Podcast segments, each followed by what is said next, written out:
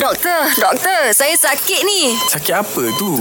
Nak tahu, dengarlah doktor, doktor. Doktor, ni nak tanya ada orang cakap uh-huh. kalau rabun jauh, power dia tinggi. Lepas tu saraf mata boleh cabut, doktor. Oh. Yo, Oh. kau gerung saya, doktor. Ah, ah. Ha. Tengok sarang mata Zura ni tak tercabut pun. Dia rabun jauh, doktor. Hmm, ha, okey. kan eh, doktor?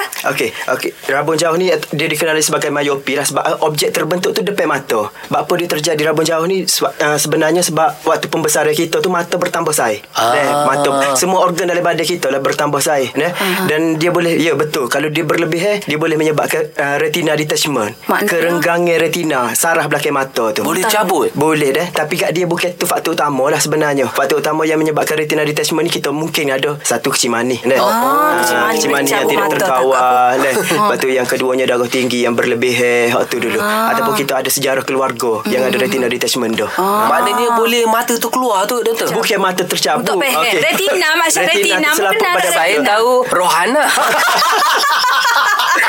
Retina tu selaput dalam mata Dia macam filem belakang mata tu Mana image yang kita tengok tu Terbentuk atas atas retina tu Ah. Cabutlah retina. Jadi dia, dia macam ada Retina. ada apa berpisah sikit. Retina tu dengan kulit Renggang mata, sikit. regangan. Ah, Ah, bila faham. dia regang tu waktu jadi kita jadi kabur makin kabur Oh. ataupun boleh menyebabkan menyebabkan buta. Punca Ah, tu. jauh. Rabun jauh lah. Ha, itu istilah cabutnya. Ah, Bukan yo. kata cak mata Bukan cabut, cabut sembuh, terkeluar. golek Bukan. kau bodoh, Mak Syah. Itu zombie. Okey, pehe, doktor. Terima Okey, kasih, okey, doktor. Ha, jelas ke tidak? Nak dengar lagi tentang kesihatan? Dengarkan di Gegar Pagi setiap Ahad hingga Kamis pada pukul 9 pagi bersama Mat Syah dan Mat Zura.